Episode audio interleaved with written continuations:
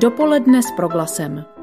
Zajímaví hosté, podnětné rozhovory, duchovní útěcha, ale i čas pro oddechnutí a úsměv. Dobré dopoledne s proglasem, které právě začíná. V následující hodině vás s naším mobilním vysílacím studiem zveme do Akorusu.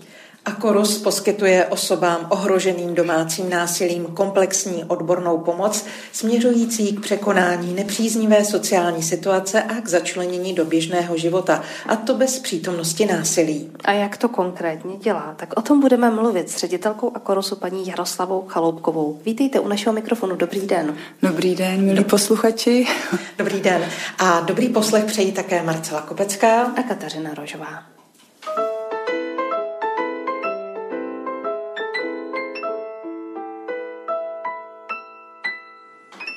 Můžete nám prosím na úvod blíže vysvětlit, co všechno Akorus dělá a jak přesně pomáhá?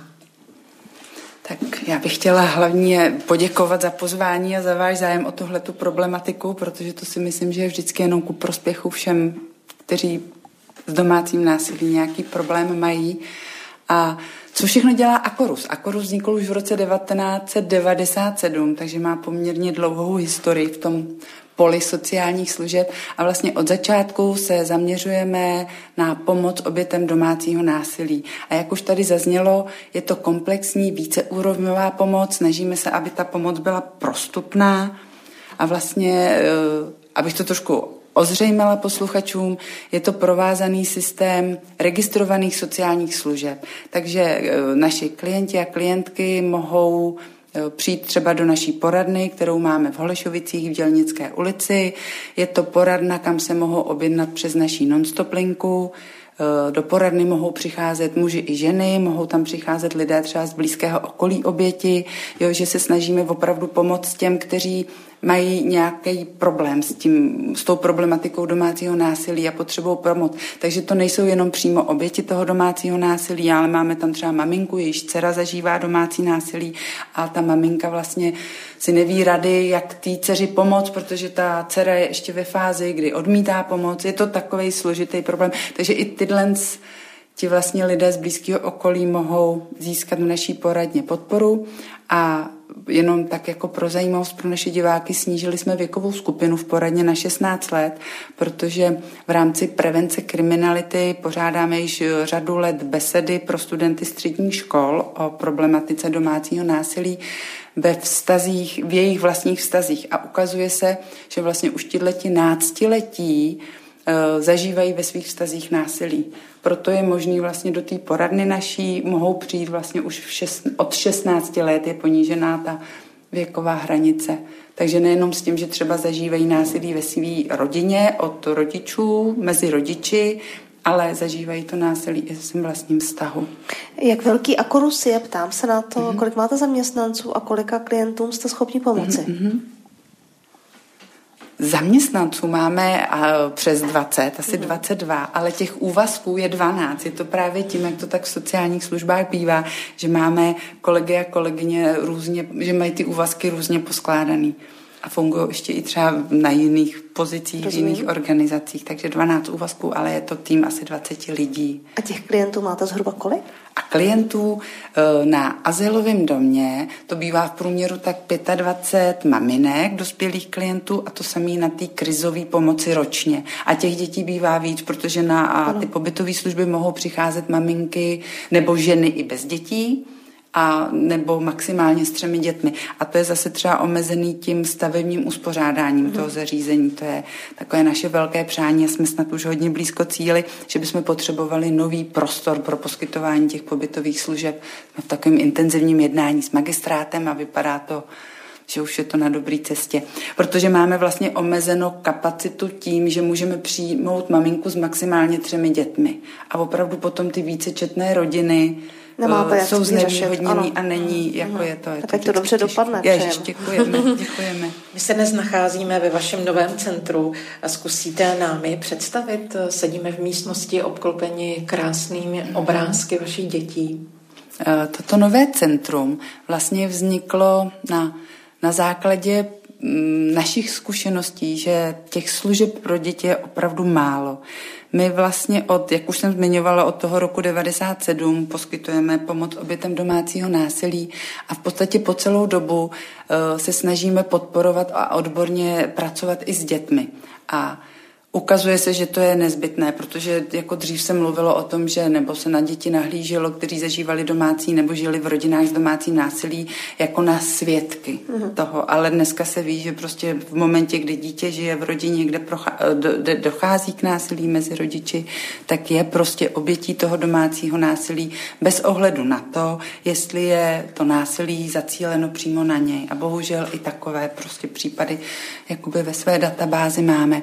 A o vlastně naše kolegyně, dětské terapeutky, pracovaly zpočátku s těmi dětmi, které byly na pobytových službách. A to znamená v asilovém domě a na krizové pomoci. Ale ukázalo se, že to je málo. V momentě, kdy vlastně ty děti odešly potom s maminkama z asilového domu, tak nebyla šance zajistit ty služby a ty služby potřebovaly tu pomoc a podporu potřebovali a vlastně jsme třeba nebyli schopni ani zajistit eh, slu, tuhle tu službu, tu dětskou terapii, podporu pro děti, ani pro naše ambulantní klientky. Jo, prostě na to nebyla kapacita.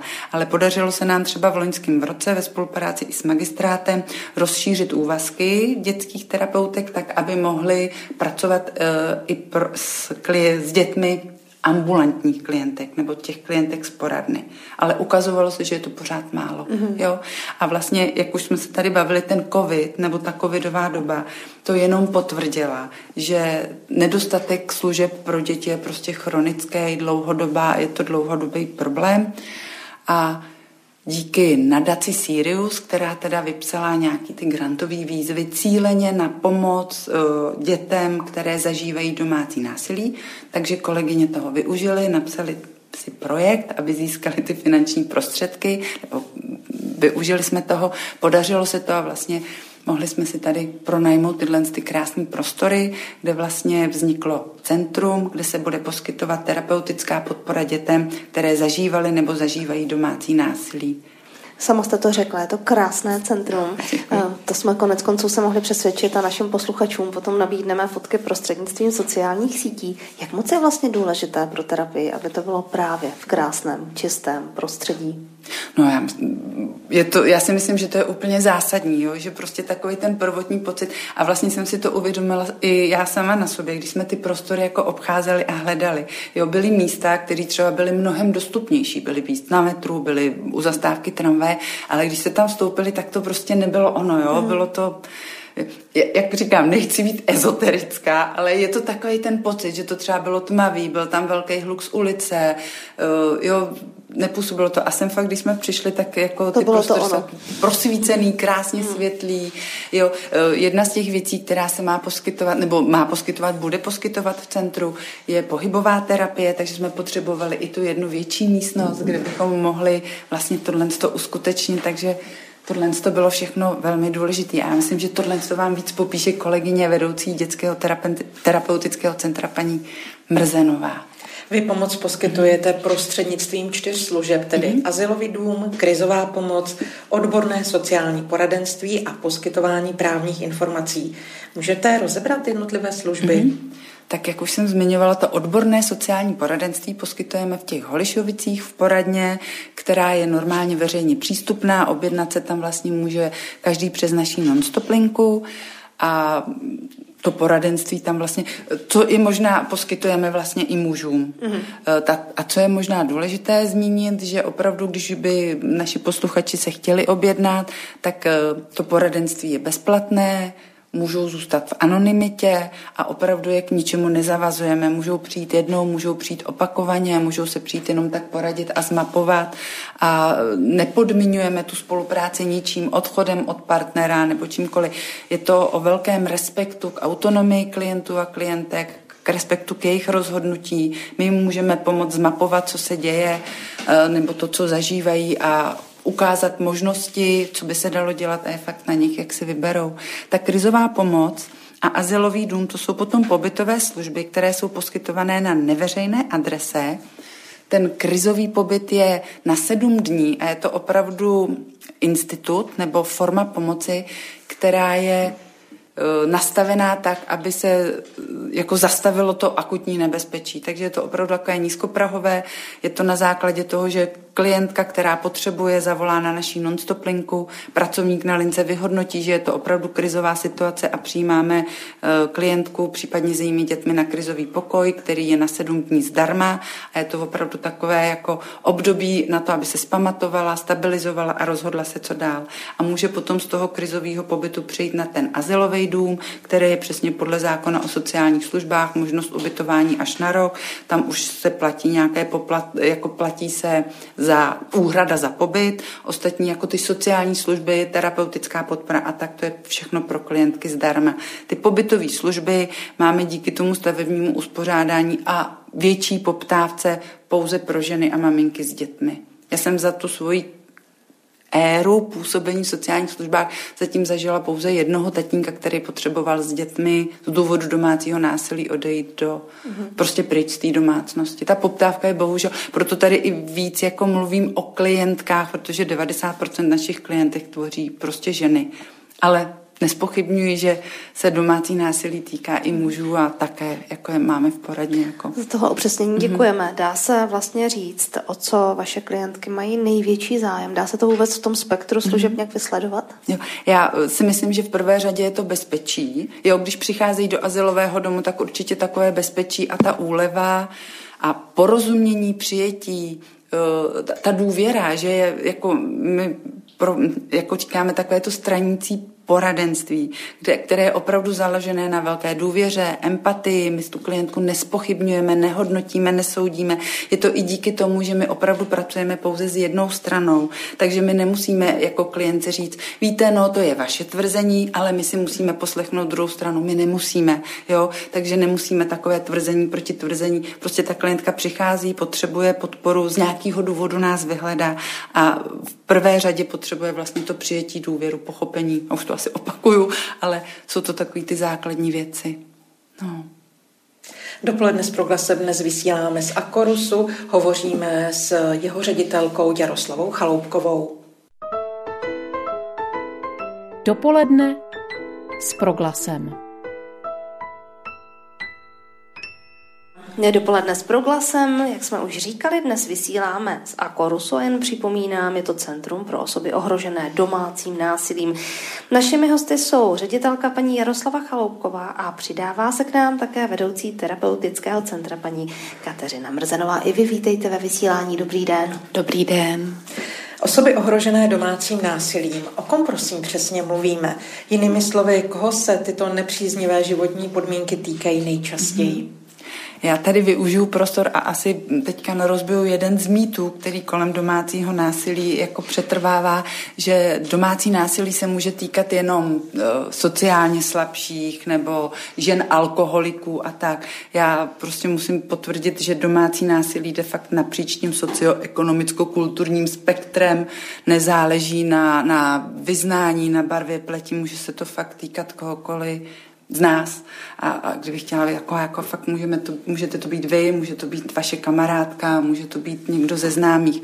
Takže máme databázy ženy, muže, seniory, jo, a nakonec vlastně děti, nebo nakonec, bohužel na začátku vždycky i ty děti. děti. Mm-hmm. No. Představme si konkrétní situaci modelovou. Tak já jsem maminka s dětmi, která je vystavena domácímu násilí a chci tu situaci řešit.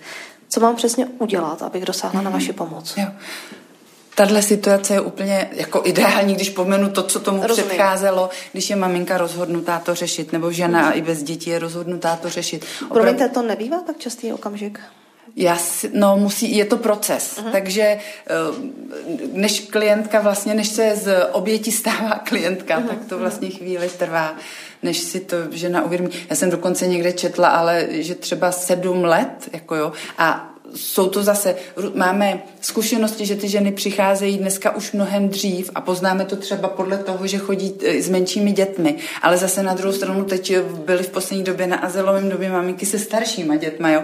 takže ono se to tak jako mhm. přelívá, ale myslím si, že i díky té medializaci a tak, že chodí klientky dřív, potvrdila by nám to určitě kolegyně vedoucí z poradny, kdy říká, že vlastně chodí i s takovýma jako méně závažnějšíma formama a že vlastně si říkají, co se to vlastně děje, ty klientky. Je to už násilí, není to násilí a je to fakt i díky té osvětě a díky medializaci tématu a tak. A zpátky k té vaší ano. otázce, vlastně v momentě, kdy se žena rozhodne tohle to řešit, tak ideálně, když zavolá na nějakou tu pomáhající organizaci a poradí se. Tady v Praze to není jenom Akorus, je to Centrum Rosa, Profem, těch organizací je určitě více. Já myslím, že když si zadá na internetu domácí násilí, nebo se obrátí na OSPOD, tak určitě s tím, že prostě chce ty kontakty na ty organizace, ale fakt možná úplně prvotně zavolat na, tu, na těm profesionálům a zeptat se, co se děje, jaký jsou možnosti, jaký s tím můžou pomoct, aby v tom nezůstávala sama,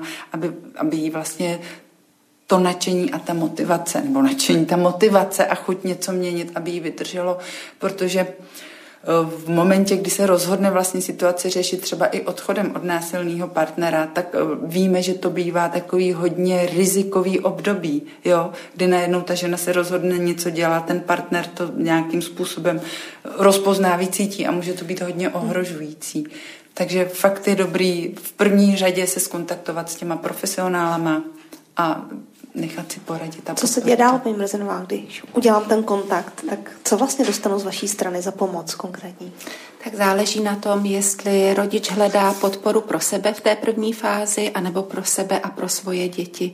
Ve chvíli, kdy eh, potřebuje vyhledat nějakou pomoc a odbornou podporu i pro svoje děti, tak je ten nejjednodušší krok zavolat na naší nonstop linku, objednat se na první konzultaci, na které my zmapujeme vlastně situaci dítěte, jeho eh, aktuální a dlouhodobé potřeby, vyhodnotíme, jestli se jedná o naší cílovou skupinu, jestli jde o rodinu a o děti ohrožené domácím násilím a poté vyhodnotíme vlastně nejoptimálnější pomoc proti, podle individuálních potřeb dítěte. Já bych pokračovala v těch představách té modelové situace. Mm-hmm. Představme si maminku, která chvatu opustí byt či dům, mm-hmm. stojí na ulici s kufrem a se dvěma děti se dvěma dětmi. Jakou má šanci okamžitě dostat ubytování, získat střechu nad hlavou? No, to si myslím, že právě malou, jo, protože těch krizových lůžek, který jsou schopný takhle jako hned, jako nízkoprahově tu maminku přijmout z ulice, opravdu moc není. A pokud jako má kontakt na nás, zavolá na naší linku, pracovník na lince vyhodnotí tu situaci, jakože ano, je to klientka pro naše služby a je volná kapacita, tak můžeme klientku vlastně jako přijmout. Ale bohužel, jak už jsem tady zmiňovala předtím, taky se stává, že klientky bohužel musíme odmítat, protože je plná kapacita. Pak můžou dostat kontakty na nějaký další organizace, které nabízejí krizové pobyty, ale fakt je jich hrozně málo.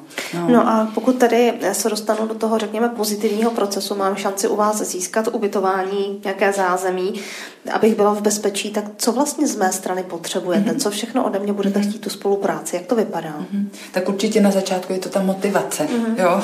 ta chuť něco měnit, protože často se může taky stát, že je klientka jakoby dostrkaná, přijde, protože jí to řekla maminka, protože kamarádky, protože nějaký jiný instituce, ale ona ještě sama není vnitřně jako rozhodnutá, jo? A pak to často končí tím, že se třeba klientka vrací k partnerovi nebo tak. Ale v momentě zůstaňme u toho, jak se říká, pozitivního, mo, mo, pozitivní modelová situace, klientka přichází, volá na naší non-stop linku, objednáváme ji k nám do poradny, mm. tam se s kolegyní domluví, ten vlastně ten a teď se vyhodnotí, co je vlastně třeba, protože máme v porodně řadu klientek, který neodchází od partnera, ano. ale třeba ještě se nějakým způsobem snaží tu situaci řešit jinak. Ale můžeme se bavit o modelové klience, která chce odejít, takže v ideálním případě se ten odchod vlastně jako naplánuje, pracovnice vyhodnotí tu situaci, zmapuje ty mm, rizikové věci, o jaký typ toho násilného partnera se jedná a tak a vytvoří s klientkou jako bezpečnostní plán, aby se mohla na ten odchod vlastně připravit. A jsou to takové ty věci, jako udělat si třeba jako pět dokladů, mít uh, pokud máme třeba klientky, které doklady měly zamčený, partner je k ním nepo, nebo jim roztrhal kli, uh, občanku, jo, takové věci, ale prostě udělat si takový jako uh, mít uh, bezpečnostní zavazadlo, nebo jak, jak to říct, jo, prostě v klidu se na to připravit. Měli jsme třeba klientku, která si vlastně postupně udělala svůj účet jako tajně, aby si tam mohla uložit nějaký peníze. Jo, může vlastně to být cokoliv, je to hodně individuální potom. No a v momentě, kdy už je klientka připravená, může se třeba naplánovat i ten ofot, když partner není doma, protože často jsou ty klientky hodně třeba i kontrolovaný, jo, musí vyčkat na tu situaci, kdy, kdy to bude bezpečný vlastně pro ně odejít. Mm-hmm. Jo. Předpokládám, že pro ohrožené lidi musí být eh, velkým stresem, aby jejich nové zázemí nebylo odhaleno. Mm-hmm. Dá se toto nějak zařídit a jak to mm-hmm. funguje potom mm-hmm. v praxi? Mm-hmm. My to máme tak, že vlastně máme ten asilový dům s neveřejnou neboli utajenou adresou. Znamená to, že prostě není nikde běžně zveřejňovaná ta adresa. Já vždycky říkám, že v době dnešních technologií je to trošku taková jako marná snaha, ale eh, to, co, takže adresa není běžně zveřejňovaná, objekt je jako zabezpečen nějakým kamerovým systémem, máme bezpečnostní dveře, máme oplocený pozemek, ta, máme zajištěnou non-stop službu, což je strašně důležitý, že je tam vlastně trvalé služba přes den i přes noc a vlastně nevpustí do budovy nikoho, kdo by se tam jako, nebo na ten pozemek, kdo by se tam dobýval, jsou tam takový ty kamerový systémy. Takže takhle je vlastně jako by to bezpe... v přízemí na oknech jsou mříže, což klientky třeba někdy říkají jako jo, to je dobře, že je to, mří, že je to mříž, někdy jim to říká, já jsem tu jak ve vězení. Jo, je to prostě... Ano. Mhm. No. A existuje naopak i případ, kdy u vás lidé z nějakého důvodu zázemí nenajdou, kdy jim mm. prostě nemůžete pomoct? Mm pokud není naše cílová skupina, a to se taky občas stane, že vlastně vyhledávají ubytování ženy a maminky s dětma, který ale prostě neřeší domácí násilí. A pak doporučujeme do jiných asilových domů nebo na, do jiných zařízení.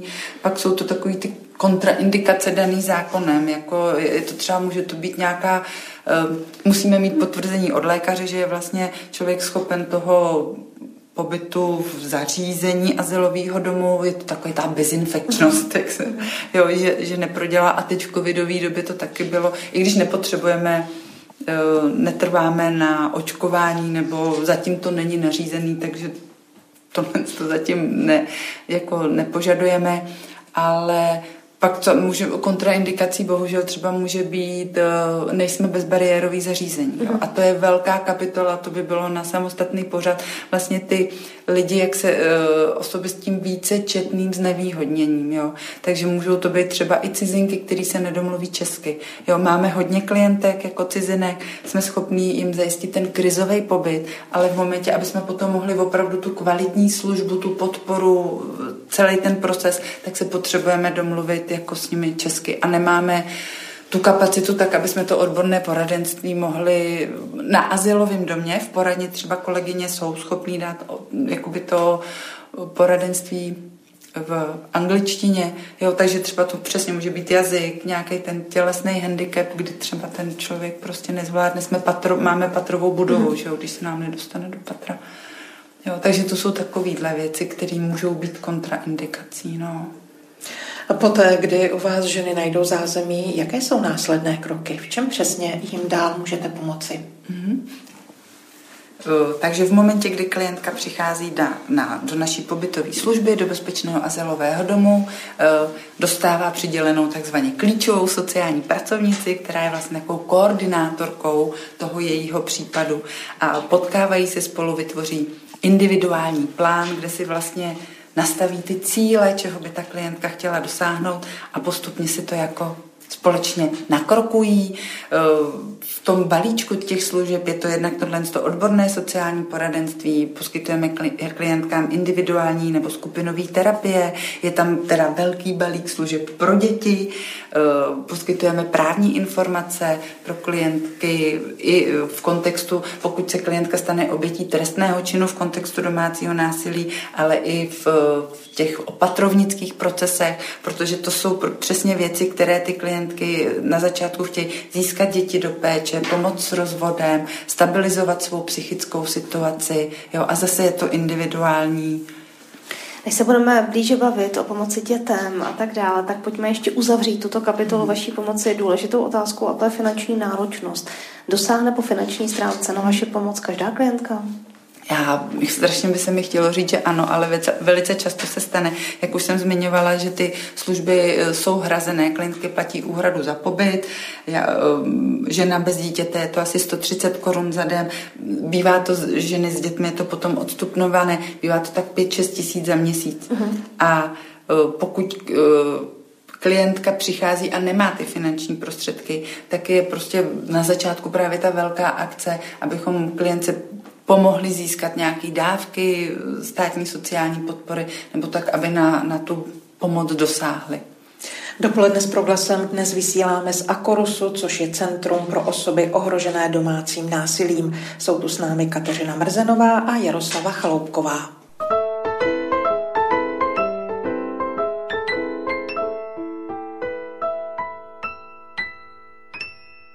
My jsme v Akorusum a to je zase místo, kde pomoc najdou osoby ohrožené domácím násilím. Téma, kterému se věnujeme také v dnešním dopoledni s proglasem. A Korus jsme navštívili s naším mobilním studiem a připomínám, že u mikrofonu máme jeho ředitelku paní Jaroslavu Chaloupkovou a vedoucí terapeutického centra paní Kateřinu Mrzenovou, se kterými si o fungování a konkrétní pomoci povídáme. V jakém případě můžeme mluvit o domácím násilí a jaké jsou jeho podoby? Mm-hmm. Tak domácí násilí, zase jeden z mýtů je, že domácí násilí jenom to fyzický násilí není. Domácí násilí může mít spoustu podob, může to být tedy to různé formy fyzického násilí, může to být eh, spousta psychického násilí ve formě výhrůžek, vyhrožování, zastrašování, je to hodně o moci a kontrole na jedné straně a vlastně o té bezmoci a podřízenosti na straně druhé. Takže můžeme mít klientky, nebo máme v databázi klientky, který říkali, on mě vlastně nikdy neohodil, ale stačilo, aby se podíval, nebo stačilo, on vždycky tak jako zasyčel. A já jsem viděla, že je zle. A prostě ten strach, jo, který vlastně to v těch klientkách vyvolá, potom je učiní těma podřízenýma, poslušnýma, který prostě fungují. Jo, domácí násilí může mít podobu, ale třeba finančního zneužívání. Měli jsme klientku, eh, která se musela brát půjčky opakovaně, eh, koup, musela si koupit nějaký třeba, já nevím, hrnce a manžel je potom hned odnesl někam do zastavárny vlastně, ale ty dluhy šly za ní. Jo. Takže to jsou, řada klientek má velký dluhy vlastně z toho společného soužití. Eh, do domácího násilí také patří sexuální násilí. To je zase jeden z mýtů, že v manželství ne, nemůžu být znásilněna, ne, vlastně, co to je za sexuální násilí, ale je to nucení k různým praktikám a jako je to velký balík vlastně eh, tady té problematiky sexuální, která patří do domácího násilí, různý emoční vydírání. Je to o té moci a kontrole a no, izolaci. Jo? To je jeden z takových je, znaků, že vlastně ty klientky jsou často odizolované, nesmí se kontaktovat s rodinou, s kamarády, s příbuznými, kontrola telefonu, kontrola mailů. Jo? Je to já to myslím, že tam to hodně, životních no, situací. Určitě. Rozumíme. Mm. No. Je jasné, že domácí násilí je vysoký stres pro všechny, kteří jsou nějakým způsobem vystaveni, ale mě by teď zajímaly primárně děti, jak to dopadá na ně a ptám se i na situace, kdy oni třeba jsou, řekněme, v úvozovkách jen svědky domácího násilí, není přímo na nich pácháno. To je moc dobře, že říkáte v uvozovkách jen, protože podle mnoha výzkumů se prokázalo, že děti, které jsou právě v uvozovkách jenom svědky domácího ano. násilí, tak dopady na ně to má vlastně téměř totožné, jako ve chvíli, kdy, jsme, kdy jsou přímými oběťmi protože strach o blízkou osobu, o, její zdraví a o její život vlastně dítě velmi ohrožuje úplně v těch bazálních e, jistotách. Uh, Tedy nejčastěji, promiňte, asi stres o maminku. Rozumím tomu Stres dobře. o maminku, anebo u to, o toho druhého no. rodiče, nebo o jinou blízkou uh, osobu, pečující osobu, kterou má vlastně má dítě mezi těmi nejbližšími vztahovými osobami. Uh, no, je to vlastně tak, že eh, dítě zažívá násilí tam, kde by mělo zažívat největší míru bezpečí a důvěry, a to je v domově. A na děti to má samozřejmě velký dopad na jejich prožívání, na jejich chování, na jejich celkový psychosociální vývoj. A ta míra dopadu vlastně hodně závisí na mnoha faktorech. Jednak na tom, jak dlouho vlastně dítě v tom prostředí, kde k domácímu násilí docházelo, žilo, v jakém věku začalo to domácí násilí, protože eh, se prokazuje, že děti, které jsou malé, tak jsou samozřejmě ovlivněny a dopady na ně to má daleko, daleko sáhlejší a větší než na děti starší, které už mají někde nějaké zdroje, mají podporu v širší rodině, mezi vrstevníky, už si dokáží vlastně najít nějakou ochranu pro sebe. Moc důležité také je, jaké funkční postavení má to dítě v rodině, jaké je mezi sourozenci, jestli prostřední, první nebo poslední, jaký má vztah vlastně k tomu násilnému rodiči a on k němu, jestli s ním také zažívá nějaké příjemné, hezké chvíle, bezpečné chvíle třeba. Uh, hodně záleží i na osobnosti, na frustrační toleranci dítěte, takže na mnoha a mnoha faktorech. Obecně lze říct, že domácí násilí má dopady na děti velmi dlouhodobé, dalekosáhlé a že trvá i několik let, než se děti vlastně eh, s těmi svými traumaty vyrovnají a zpracují je. Paní Mrzenová, dá se v obecné rovině říci, jaký bývá vztah dětí k násilníkovi? Tak i ten vztah dětí k násilnému rodiči je závislý hodně na tom, um, co všecko vlastně před tím domácím násilím i v průběhu vlastně toho eh, dítě zažívalo. Děti velmi často mají k tomu násilnému rodiči ambivalentní vztah.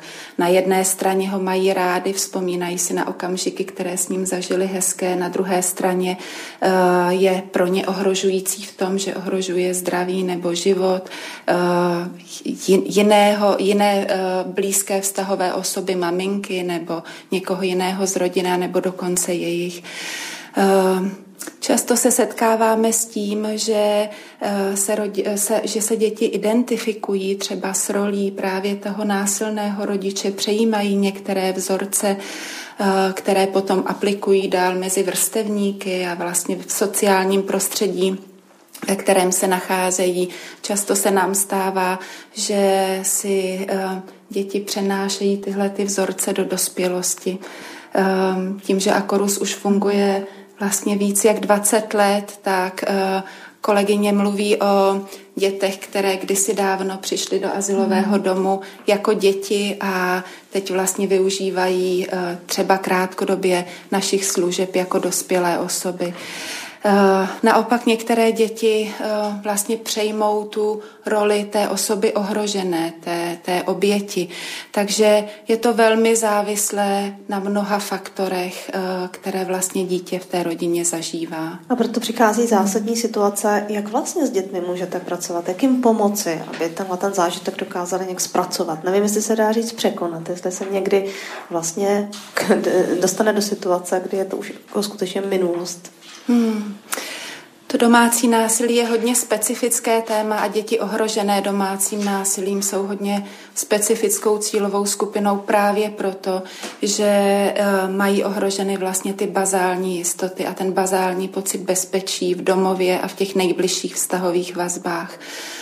Jsou to vlastně děti, které jsou velmi často těžce traumatizované, mají komplexní vývojové trauma, mají poruchu attachmentu neboli té vztahové vazby.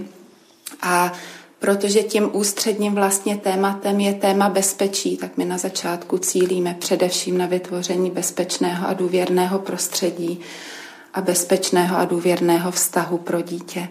A tím, že jsme si vědomi toho, že je to práce s traumatem, tak přistupujeme vlastně k té práci velmi citlivě, obezřetně. Víme, že děti jsou vlastně v tomto ohrožení velmi křehké a eh, díky vytvoření tomu, toho bezpečného prostředí pak děti mají možnost v čase a v tempu, který si sami zvolí, to téma přinášet a postupně ho zpracovávat. Děti se učí od dospělých, jak zvládat komunikaci, jak reagovat na složité situace a tak dále. Co to s nimi dělá, pokud vidí tyto vzorce chování, o kterých jste teď mluvila? Jo, to je moc důležitá otázka. Je řada výzkumů, která uh, prokazuje, že děti se učí především nápodobou a v těch prvních vlastně letech v tom předškolním věku téměř vlastně z 90%, takže je úplně jedno, jestli dětem říkáme, že nemají křičet ve chvíli, nebo nemají být agresivní ve chvíli, kdy uh, sami uh, děti toto zažívají u rodičů, tak se učí nápodobou. A stává se přesně to, co jste naznačila, že děti potom ty vzorce přejímají.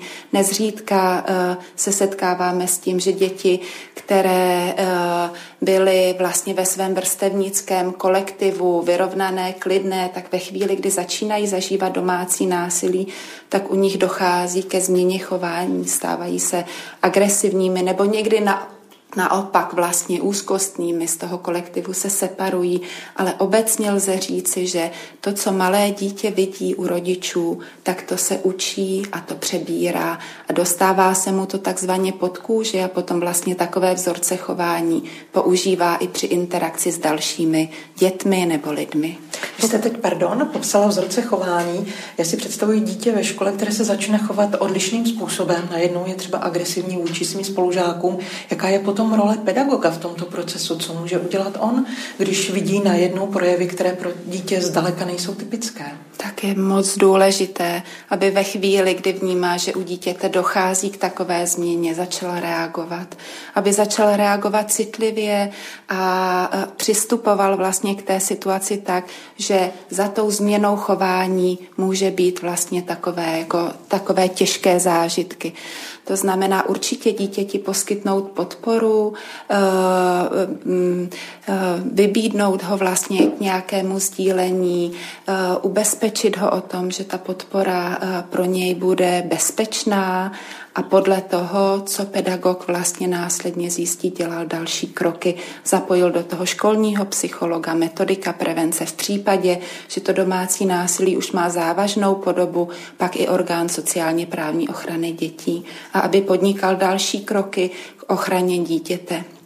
My se pardon, my se uh, setkáváme i s dětmi, které se svěřily se svými uh, zážitky z domova uh, některému z pedagogů a někdy bohužel přicházejí s tím, že jim ten učitel nevěřil že nevěřil tomu, co se děje, protože zná rodiče a nedokáže si představit, že by k takovým situacím docházelo.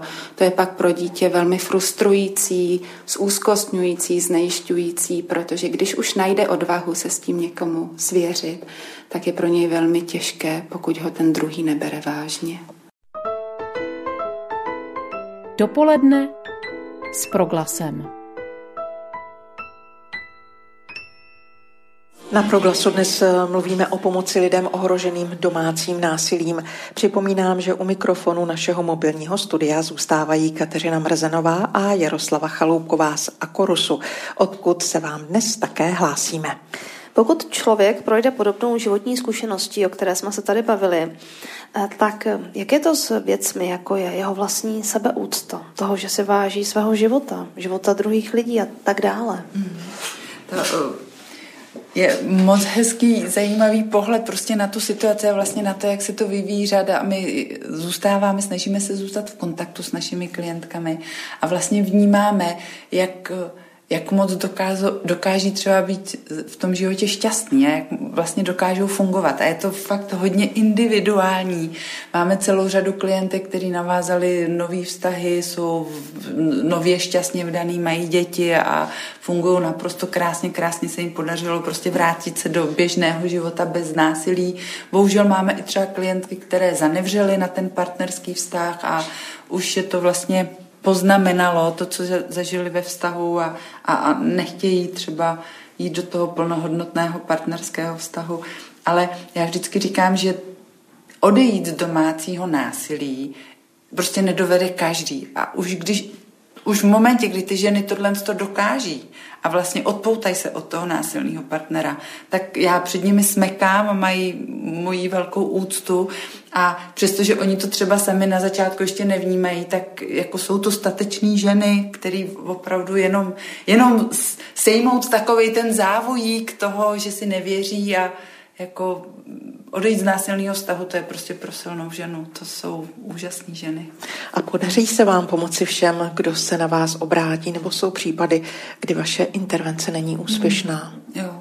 Určitě se stává, že vlastně ta úspěšnost té intervence, že jo, mohli bychom říct, takže úspěšní jsme v případě, že když žena odejde a už se k partnerovi nevrátí. Ale máme v databázi klientky, který se vrací. Ono fakt není jednoduchý s partnerem, s kterým mám děti, společně jsme sdíleli eh, přátelé, rodinu, majetek, najednou to skončit. Takže mám i ve své terapeutické praxi klientky, který prostě vlastně pracovali na tom, jak obnovit ten vztah. Někdy se to povedlo, mm. někdy ne. A jenom když jsme se bavili jako ty příběhy, tak si třeba vybavuju klientku velice mladinka, velká maminka s dvěma dětma, vlastně neznala ve svém životě nic jiného než násilí, protože žila v rodině, kde násilí bylo, pak s partnerem zažívala násilí. Podařilo se jí odejít uh, Eh, do asilového domu s utajenou adresou, byla u nás asi tři měsíce a pak se k partnerovi vrátila. Takže tam jsme byli jako hodně jako, nebo já budu mluvit za sebe, já jsem tenkrát říkala, je to mě fakt jako mrzelo, protože ten partner byl opravdu hodně, hodně jako takový agresivní, no ale je, má to happy end, protože asi za tři měsíce nám tam ta mladá paní volala, že vlastně díky tomu, že zažila tu zkušenost a díky tomu, co jsme probírali na těch skupinových setkáních a tak, tak jí fakt došlo, že ten partner se nezmění, že přestože sliboval, vrať se, teď už bude všechno jiný, krásný, změním se, bude ze mě už zase ten krásný princ, tak se to nestalo, že jo, ono to vždycky funguje chvíli a ona nám pak volala asi za tři měsíce nebo za půl roku z jiného asilového domu, že se jí podařilo znova odejít a vlastně podě- to se nestává, že by jako to. A tak tady to si třeba pamatuju, že ona fakt zavolala, že to bylo díky té zkušenosti, kterou získala u nás, se jí pak zkrátil ten reakční čas jakoby na to, co, co v tom vztahu vlastně znovu zažívala. No. no a stává se vám také někdy, že by ty případy měly šťastný konec i v tom smyslu, že by skutečně ten násilník se sebou něco udělal natolik, aby se ta situace doma změnila? Těchto těch příběhů úplně moc neznáme, ale já jsem velký optimista a věřím. Je celá řada organizací, které pracují s násilným partnerem, ano. protože oni taky potřebují, oni se, ta, oni se nenarodili většinou jako psychopatičtí agresoři. Většinou je to taky něco, co se nenaučili zvládat tu agresi. Jo? Je to, takže je strašně důležitá ta práce s pachateli násilí a existuje řada organizací a my s nimi vlastně i v rámci tohoto projektu spolupracujeme, že jak jsem zmiňovala, my chceme být tím bezpečným prostorem pro oběti, ty osoby ohrožený, ale je jasný, že prostě pachatelé toho násilí taky potřebují. A já, já teď marně přemýšlím, paní Rovšová, jestli někoho takhle vzpomeneš si, Katko, na někoho, kde víme, že ten partner šel do sebe, začal pracovat třeba terapeuticky na sobě. Já vím, že existují, ale teď se mi úplně rychle nevybaví. Jo, a mně se vybavuje jo. jeden příběh vlastně s dobrým koncem, kdy i ten násilný rodič vyhledal podporu a upracoval to, co mohl. Uh-huh. Uh, to znamená, skutečně využil maximálně svůj potenciál s odbornou organizací, která ho zapojila do programu na zvládání agrese a myslím, že se podařilo zastavit vlastně násilí v rodině a hmm. mělo to velký dopad na to, že děti se mohou dál stýkat s oběma rodiči, být s nimi v kontaktu a je to pro ně moc důležitý. Tohle je přesně hrozně důležitý, protože i když se ty lidi rozejdou jako partneři, rodičema zůstávají, tak jo a ty, rodi, ty děti pak často bývají takovým tím nástrojem, nástrojem pokračování v tom násilí, tak se, je, je to prostě důležitý. Ano. A stává se třeba i to, že žena, která touto zkušeností projde, je poté třeba i uh, vaší podporovatelkou, řekněme terapeutkou pro ty ostatní, průvodkyní. Mm. Jo, určitě. Máme třeba uh, průvodkyní takhle. Uh, Vím, že v historii Akorusu třeba krátce fungovala i takzvaně své pomocná skupina, kde se vlastně potkávaly ženy, klientky, které jako dříve byly jako v Akorusu, už teda nefunguje, ale máme celou řadu klientek, které právě prošly naším zařízením a zase hodně se to umocnilo v té covidové době, že mají e, na Facebooku různé skupiny, různě se potkávají, jsou to ty maminky sobě, maminky samoživitelky, dávají si typy, informace, jo, kde třeba získat, já nevím, třeba potravinovou pomoc, na koho se obrátit, dávají tam i typy na to, která terapeutka jako se specializuje na tohle a myslím si, že to Funguje je to. funkční, mm-hmm. že to je mm. moc dobrý. Pokud si někdo z našich posluchačů řekne, že by vám chtěl taky pomoct, co může udělat? Stojíte o nějakou podobnou pomoc venčí? Jak by mohla vypadat? Já, my jsme moc rádi a vždycky vděční za každou pomoc a podporu, i, i kdyby to bylo v podobě nějaký pozitivní podpory, uznání té práce. Samozřejmě, pokud by se našel mezi posluchači nějaký dárce, dárkyně, tak určitě je možné podívat se na naše webové, webové stránky. Máme to jednoduchý www Acorus, psáno C, acorus.cz, kde máme různé odkazy na ty dárcovské SMSky a číslo účtu. A určitě, co bych chtěla využít teďka ten prostor a říct tu naší zmiňovanou non-stop linku, pokud by někdo z posluchačů třeba i chtěl zavolat, doptat se, poradit se o něčem, tak eh, je to číslo 283 892 772 Náš čas eh, pro Akorus se pomalu a jistě chýlí ke svému závěru. Dovolte mi položit poslední otázku. Máme na to zhruba minutu. Co tato práce přináší do vašeho osobního života a možná co vám i bere? Tak já začnu s tou pomocí ohroženým dětem. Tak mě především dává velký smysl, dává mě velkou naději, že my můžeme uh, naší prací a naší odbornou podporou pomoci dětem k tomu, aby uh, mohli zažívat bezstarostné uh, dětství. Dětství bez násilí, protože jedna věc, na které trváme, je, že násilí do dětství nepatří násilí nepatří do života ani nás dospělých. A otázka, co mi to bere, co, co mi to dává, tak určitě velký naplnění a smysl, jak říkala Kačka. Já prostě si myslím, že kdyby mě ta práce nebavila a nenaplňovala, tak bych to dělat nemohla. A jestli dovolíte ještě jednou telefonní číslo naší nonstop linky 283 892 772. Vše potřebné k Akorusu jste mohli dnes slyšet a pokud ne, pokud si ještě chcete něco dohledat, jak už bylo řečeno, najdete na stránkách akorus.cz. Našimi hosty dnes byly paní Jaroslava Chaloupková a Kateřina Mrzenová. My vám za to děkujeme. My také děkujeme a pěkný den. Hezký den všem. Loučí se Marcela Kopecká a Kateřina Rožová. Dopoledne s proglasem. Každý všední den mezi devátou a desátou jsme v tom s vámi už 25 let.